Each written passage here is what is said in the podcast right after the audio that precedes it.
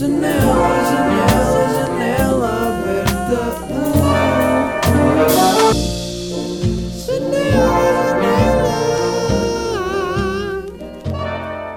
Epá, aconteceu uma cena que eu nunca me tinha acontecido, foi a primeira vez. Eh, é sempre bom acontecerem coisas pela primeira vez, a não ser que sejam coisas más. Neste caso foi uma coisa má, mas também não sei bem se não será boa porque me preparou para o futuro. Vamos ver, vamos analisar em janela aberta. Portanto, básica, já agora olá, tudo bem.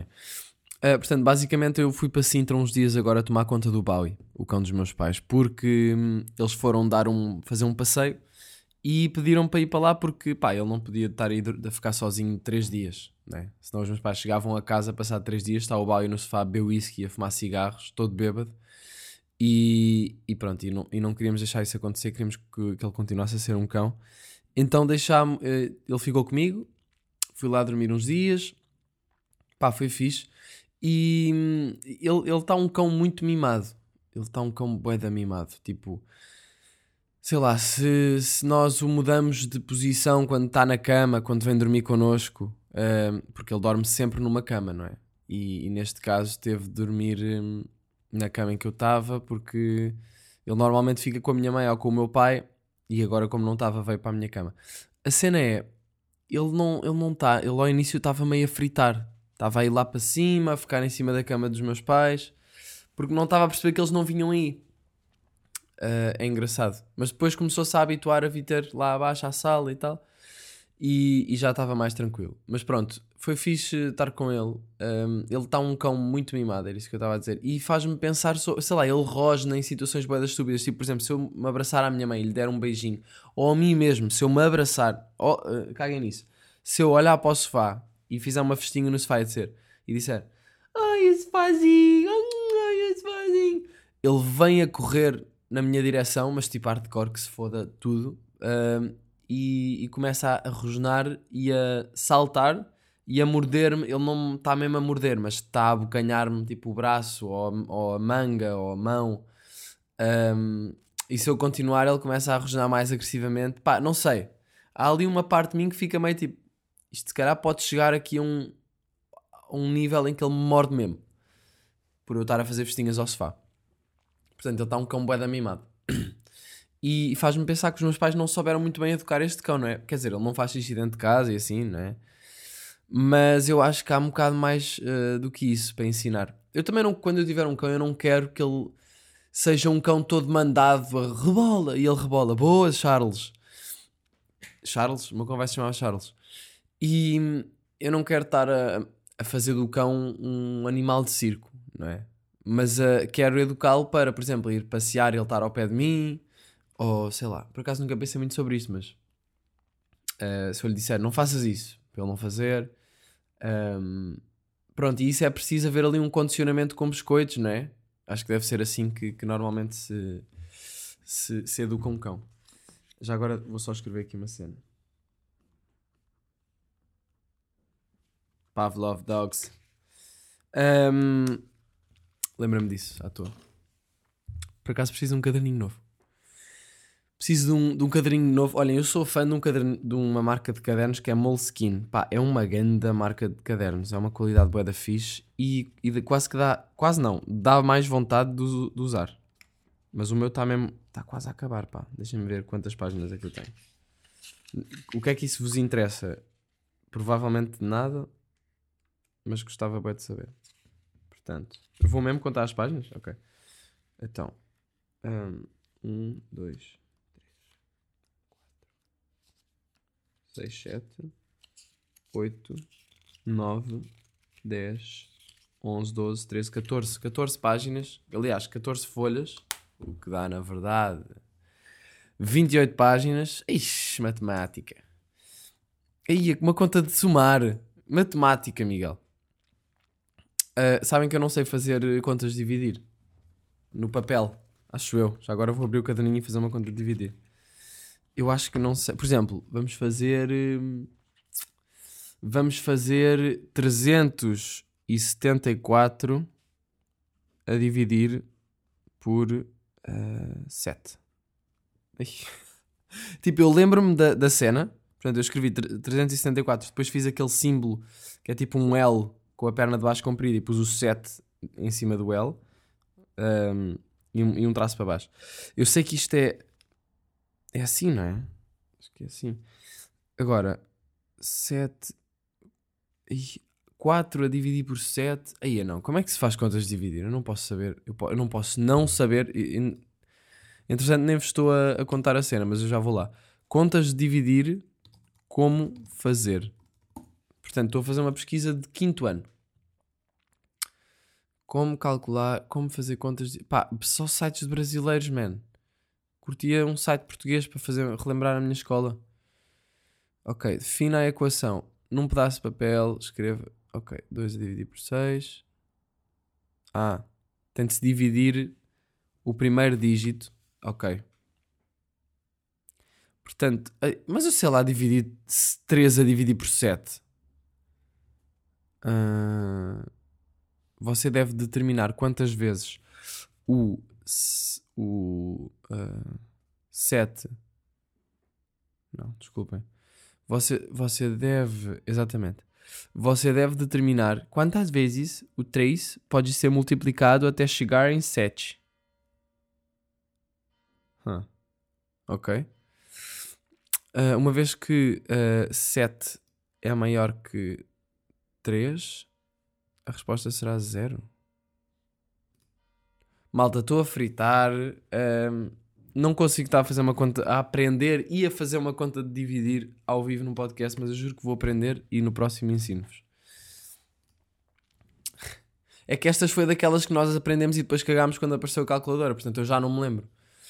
Vamos voltar. Ahm, o que eu estava a contar era sobre o Bowie, não é? O Bowie e antes disso outra coisa. Mas já, o Bowie é isso. Eu quando, quando eu comprar um. Quando eu comprar um cão, quando eu for buscar um cão, quando eu for salvar um cão, não comprar, ah, eu hum, acho que vou comprar um livro ou, ou aprender ou tirar um workshop para educar o cão. Tirar um workshop.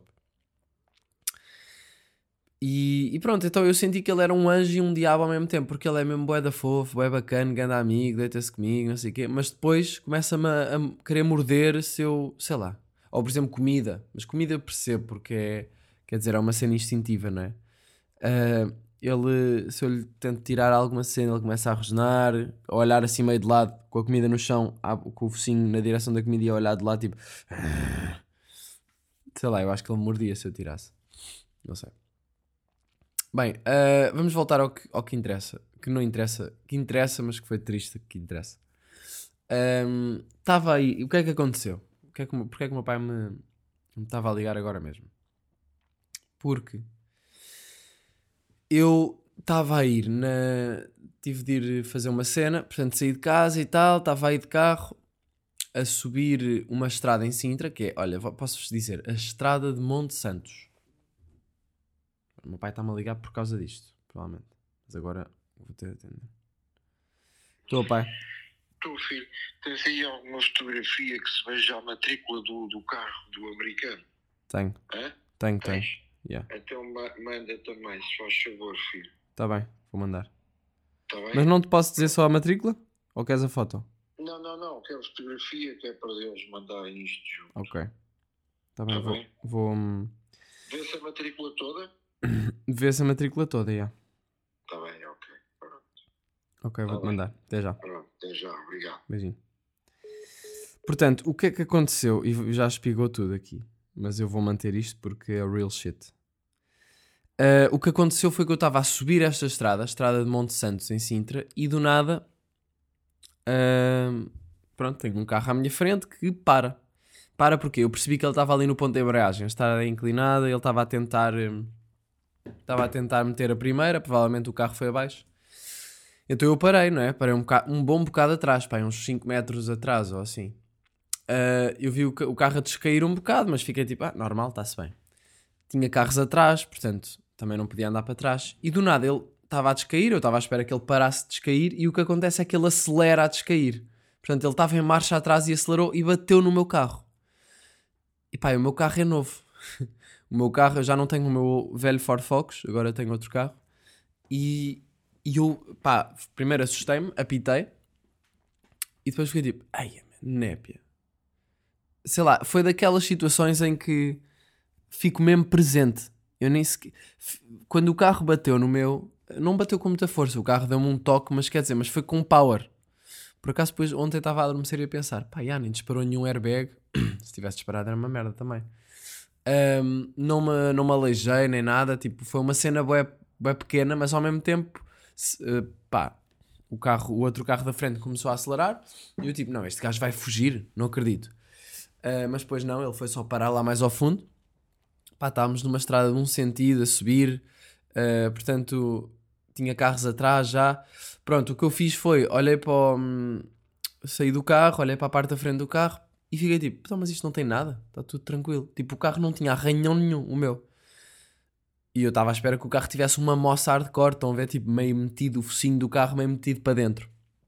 Não, estava de chill, mas depois olhei com mais atenção e vi que a peça de, da- do para-choques, não é a peça do para-choques, mas é aquela, aquela grelha, que neste caso é de plástico, aquela grelha que por onde, sei lá, acho que é por onde o carro arrefece ou entra ar para o carro, não sei, uh, que está à frente, uh, mesmo na frente do carro, estava partida e meio metida para dentro.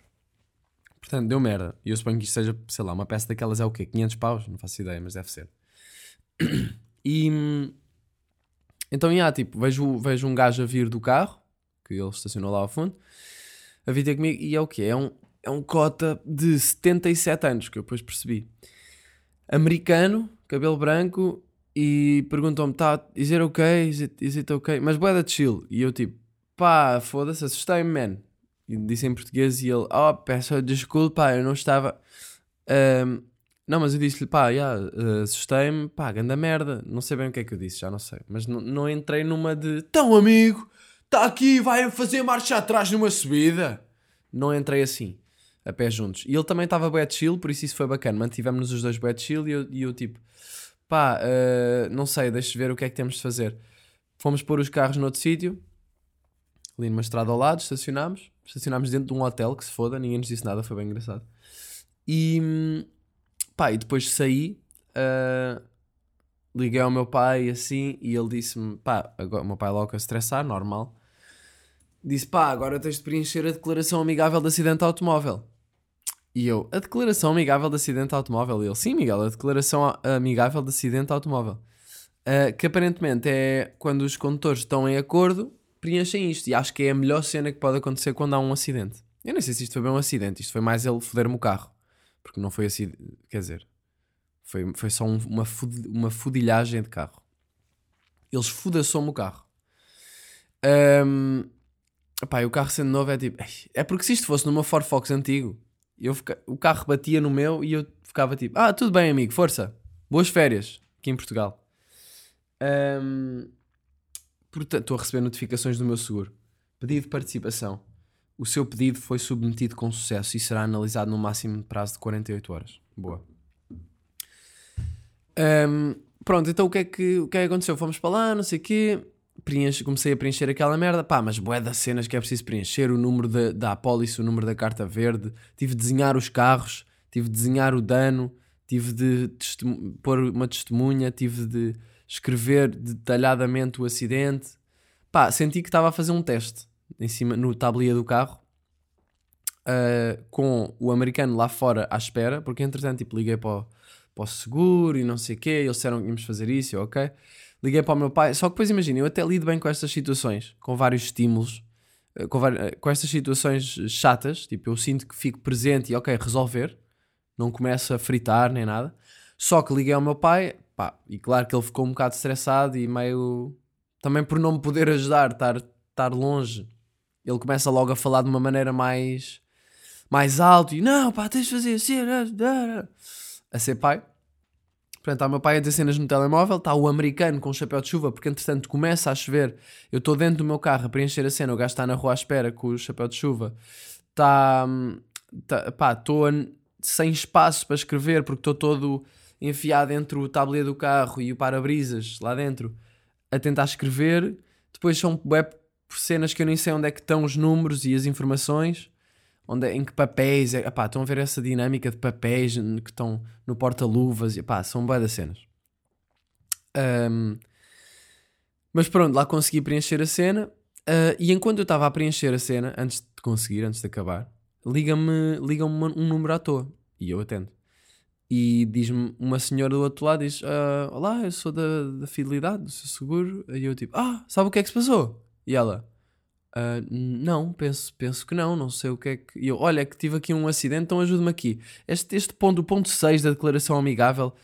Pronto, e depois comecei-lhe a pedir ajuda. Portanto, ela ligou-me para fazer publicidade, acho eu, e acabou a ajudar-me num, num grande timing ahm, do meu acidente. Pronto, e pá, e depois preenchi a cena toda. Ele, fui dar ao americano para ele preencher, ajudar-me a preencher, porque pá, aquilo estava tudo em português. ahm, mas eu por acaso não curti muito dele. Não curti muito, pá, claro que não curti muito dele, porque primeiro esfodaçou o carro, mas depois ele a falar com, ao telefone com a, com a agência de, de aluguer de carros, porque o carro dele era alugado ainda por cima. Acho que é pior assim, não sei. Ou se calhar, não sei. Ah, Parece-me pior. E porque o carro nem é dele. Ah, então o gajo estava a atender, tipo, ligámos e ele pediu para ele falar em inglês. Ah, e ele atendeu, os gajos da agência atenderam, olá, tudo bem? né? E ele só tipo, English, please. Meio tipo fodido, mas não era fodido com a situação, era só tipo, estou-me a cagar para vocês que estão a trabalhar aí, vou ser zero simpático e vou só ser um robô. Ah, pronto, o gajo era um americano, pá, eu acho que os americanos são quase sempre um bocado burros, sinceramente. Desculpem lá se estão americanos a ouvir, se estão americanos a ouvir, vocês são a exceção à regra. Eu a tentar salvar-me de situações. Pá, mas uh, sinto que há boi americanos burros, man. E este gajo, uh, e não gosto da, da energia dos americanos. Aparecem nos sítios. Alright, são Kansas. Cala-te, man. Tu nem, nem cultura quase tens. Ahm, mas pronto, vamos, vamos, vamos aí. O que é que eu estava a dizer? Já não sei. Estava só a bifar americanos agora. Uh, portanto, grande coincidência a senhora do seguro ter-me ligado, mas yeah, eu estava um bocado dividido porque eu, por um lado, do- por um lado, estava com raiva do gajo por me ter fodido o carro, por outro lado, estava com um bocado de pena porque ele já tinha idade, tipo, tinha 67 anos, estava ali no último dia de férias em Portugal e do nada um stress. Tipo, dava para ver que ele estava meio nervoso. Ele a levantar-se, a sair do carro dele e a entrar e não sei o quê. Tipo, bué fedido, o gajo a fazer bué da bué esforçar-se, claramente já não está muito fixe das pernas, não sei. Portanto, também a situação chata para ele, óbvio. Pá, foi um erro que aconteceu. Ele meteu a marcha atrás sem querer em vez de pôr a primeira. Não percebo é porque é que ele continuou a acelerar contra o meu carro, mas pronto. E eu não sei se ele não quis fugir, meu. Porque ele do nada, a seguir isto acontecer, o gajo mete primeiro, acelera e vai bué lá para a frente da estrada. E lá à frente na estrada eh, continuava a não haver espaço para os outros carros passarem. Portanto, eu não sei se ele se pôs ali para tentar eh, ajudar ao trânsito. Ou, tipo, eu não vi bem uma razão para ele andar tanto na estrada e parar. Eu acho que, pá, se calhar, isso é fedido, se calhar alguém que estava dentro do carro, estavam lá para aí 5 pessoas, alguém lhe disse: vai, vai, vai, go, go, go, Thomas, fuck it. No, this is English. Go, Thomas, fuck, fuck, fuck it. Fuck it, Thomas. Fuck it, Thomas. Pá, não sei fazer. O gajo chamava-se Thomas. Thomas McCarthy. McCarthy. Thomas McCarthy. Thomas McCarthy. Go, Thomas. Fuck that. Fuck that. Não sei fazer uh, sotaque americano, acho eu. Vamos fingir que ele era UK. Thomas, get the fuck out, mate. We're getting fucked. It's the last day of our holiday. Let's not go into trouble with the s- insurance. Portanto, o gajo acelerou e eu fiquei meio. O gajo está a fugir. E eu estava com a minha namorada e disse: Oh, tira foto, tira foto à matrícula. E eu a decorar a matrícula: 92. Mas depois ele parou e foi tudo bem. Correu tudo bem. Ahm, portanto, tive um bocado de pena e raiva ao mesmo tempo. Mas a situação acabou por se resolver. No final, ele perguntou-me se o carro era meu ou do meu pai. Assumi que eu era um puto. E eu, "Ah, não, o carro é meu, ou burro de merda. E, e ele disse, meio simpático: Ah, ok, então I'm gonna send. Ele disse: Ah, então olha, I'm gonna send a prayer for you and, and your father. Boé americano religioso mais velho, estão a perceber? E eu tipo: Olha, se calhar podia mandar. Que in- instead of sending a prayer, you could also send me money because probably your insurance is not gonna pay this shit. I don't know. Porque depois os meus pais estavam-me a dizer que, epá, que os seguros são uma merda e que às vezes e que muitas vezes eles safam-se disto e, e se calhar o mais provável a acontecer é eu ter metade da culpa e então, tipo, ficar 50-50 e eles pagarem uma parte só. Mas eu estou tipo, é impossível eu ter culpa. Eu estava parado com carros atrás, um carro a 5 metros de mim mete marcha atrás e acelera contra a minha frente. Como é que eu posso ter culpa? Foda-se. Tipo, é que senão os seguros não servem para absolutamente nada, não é? Ahm, pá, o seguro, o seguro dele é, é- Eu não vou dizer já qual é que é, mas se o seguro dele não me pagar, eu vou espigar o seguro dele aqui. Porque eh, provavelmente não vai resolver nada, mas vai-me fazer sentir melhor. E como está no meio de um podcast, também esse seguro provavelmente nem vai ouvir ao ponto de Ah, Miguel, olha, queríamos fazer um trabalho de, de marca contigo por 700 mil euros, mas como ouvimos 1 minuto 23 daquele episódio, eh, cagámos. Portanto, eu posso dizer na mesma, eles não vão ouvir esse minuto. Acho eu. Mas também, olha, que se foda-se, eu também se calhar não quero de- trabalhar com uma cena dessas que, que depois não funciona bem. Tumba, dito e feito. Uh, yeah, mas pronto. Ah, foi, foi estressante, malta. Foi chato. Mas olha, ainda bem que o carro não se fodeu muito. Foi só ali uma pecinha de plástico de pizza que eu nem percebi ao início. Estou a dizer mais as neiras neste episódio, não estou? Pá, desculpem lá, estou um bocado fedido com isto. E também ter namorada do Norte. uh, é isto. Uh, uma cena que eu fiz estes dias que já não fazia há muito tempo foi acender a lareira. E, e descobri que é mais difícil, muito mais difícil do que eu achava. Eu sempre fui bué piromaníaco, em puto, eu curtia bué fazer fogueirinhas, fazia com a minha tia, fazia bombas de fumo. Sabem como é que se faz uma bomba de fumo? É faz uma fogueirinha. Pá, isto é uma bomba de fumo mais DIY e menos bomba de sempre, mas é mais uma fogueira de fumo. E faz uma fogueirinha e depois mete-se folhas verdes por cima. E isso faz bué da fumo, é bué da fixe. Ah, eu sempre gostei destas merdas. Então não achei que fosse falhar a acender a lareira, mas falhei várias vezes em acender a lareira. A minha namorada metia pausa à toa lá para dentro, aquilo ardia. Eu punha base de jornal, até fui ao WikiHow. Base de jornal, duas pinhas, pequenos paus e depois por cima dois paus grandes. Pá, acendia as acendalhas e as pinhas e do nada quando as pinhas acabavam de arder, os paus estavam, estavam apagados. Supostamente a dica é ir fazendo aos poucos. Mas eu no fundo não consegui muito bem acender. Tipo, acender uma lareira pequenina e depois ir pondo paus maiores, não é? E depois quando estão paus grandes já não interessa. Tipo, podemos só ir pondo mais paus grandes à medida que eles vão ardendo e não, não temos de... Porque já tem ali o fogo vivo, não é? Ahm, mas pronto, acabámos por conseguir... ahm, pá, não sei. Não sei se há uma dica para acender a lareira. Sei que devia ser mais. Não sei se, os- se- a lenha que eu tinha estava meio com umidade. Pode ser provável.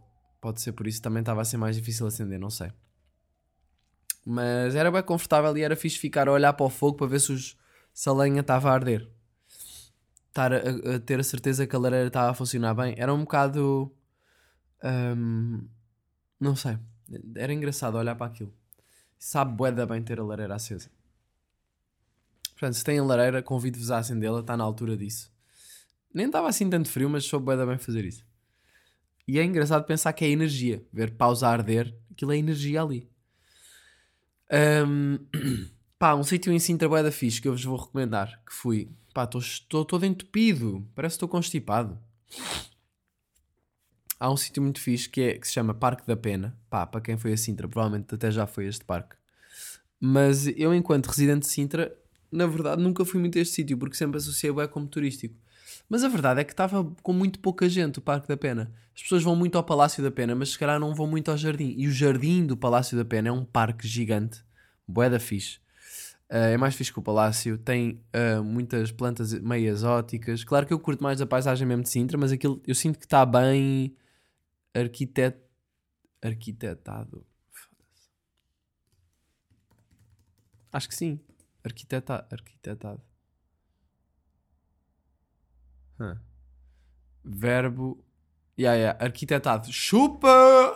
Conceber a estrutura de, de um edifício ou obra. Projetar, idealizar, planear. Yes, sir. Arquitetar. Portanto, eu acho que aquilo até está bem arquitetado. eh, em termos de jardinagem, em termos, de- em termos estéticos. Portanto, a cena de ter ali elementos exóticos funciona bem.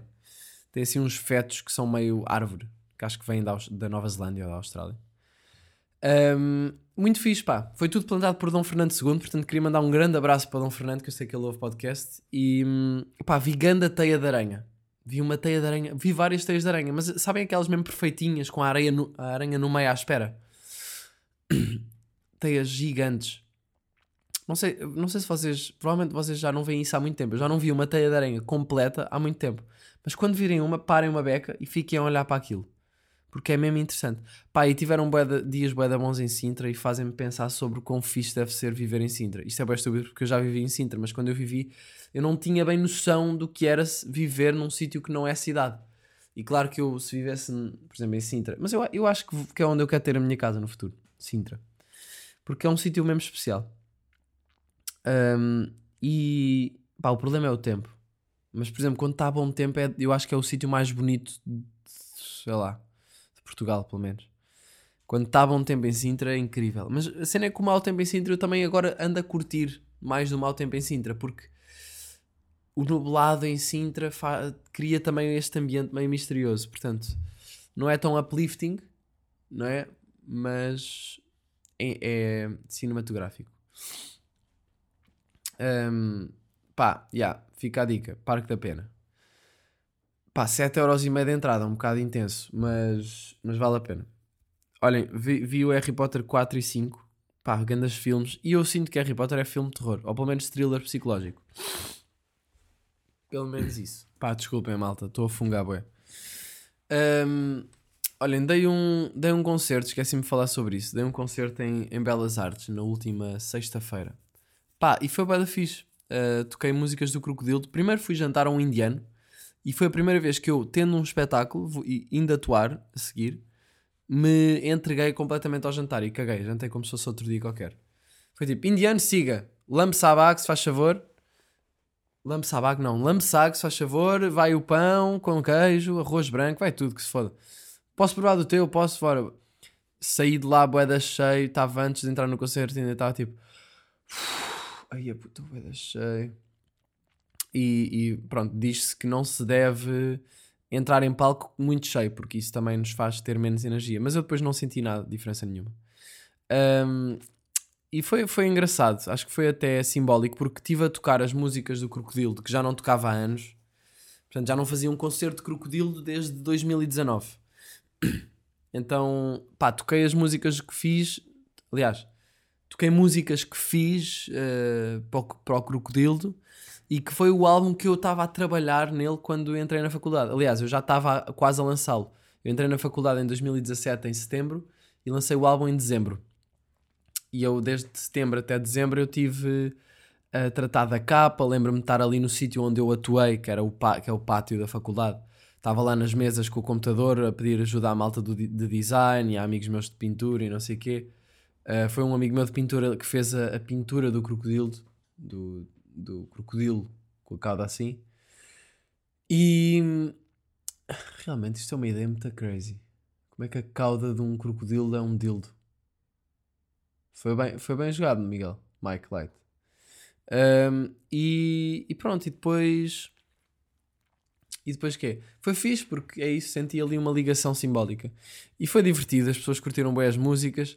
Pá, uh, desenhei uma, uma guitarra de cartão para tocar a Montanha Russa, porque a Montanha Russa claramente é uma música para tocar à guitarra e eu vou fazer isso futuramente, mas agora era um concerto muito mais de hip hop com o primeiro álbum, que era só rap e beats. Portanto, se era beats eh, com DJ, pá, yeah. Pensei, ok, vou ter pelo menos uma guitarra meio, meio a gozar para, não sei, para fingir, para me dar essa, essa energia. Pá, cantei a Montanha Russa, o som estava um bocado mau. Eu também já estava à espera que o som não tivesse as melhores condições de sempre, porque era uma festa de faculdade. O som não estava muito fixe, mas pá, deu para fazer. ah, mas esforcei bué a voz, gritei bué na Montanha Russa, caguei, porque eu não conseguia apanhar o tom. Eu, da vez nas músicas, baixava-me no início para ouvir das colunas uh, que estavam mesmo à minha frente, mas só que as colunas eram pequeninas, devia ser maiores. As colunas da frente eram pequeninas e eu baixava-me para ouvir o tom da música para ter a certeza que estava a cantar afinado no sítio certo. Mas para a montanha russa eu não conseguia perceber. Então comecei só a gritar: Eu sou uma montanha russa! Todo... Pá, mas por acaso o público curtiu bem a montanha russa, achei isso fixe. Pastel de nata, ganda moche, o palco, as pessoas a virem para cima do palco sem querer. Para cima não, mas tipo, contra as grades do palco. E eu já tipo, calma, calma, não quero ser o Travis Scott. ah." Uh, pá, yeah, então foi, foi uma cena, foi uma, foi uma experiência fixe. Já não fazia isso à boé, foi divertido. Eu nem era para ir, mas depois decidi ir porque ia ser giro. Um, e e deu-me pica. Uh, mais cenas, mais cenas. Estou muito melhor em FIFA. Estou muito melhor em FIFA. uh, Estou com muito mais estratégia. Já não.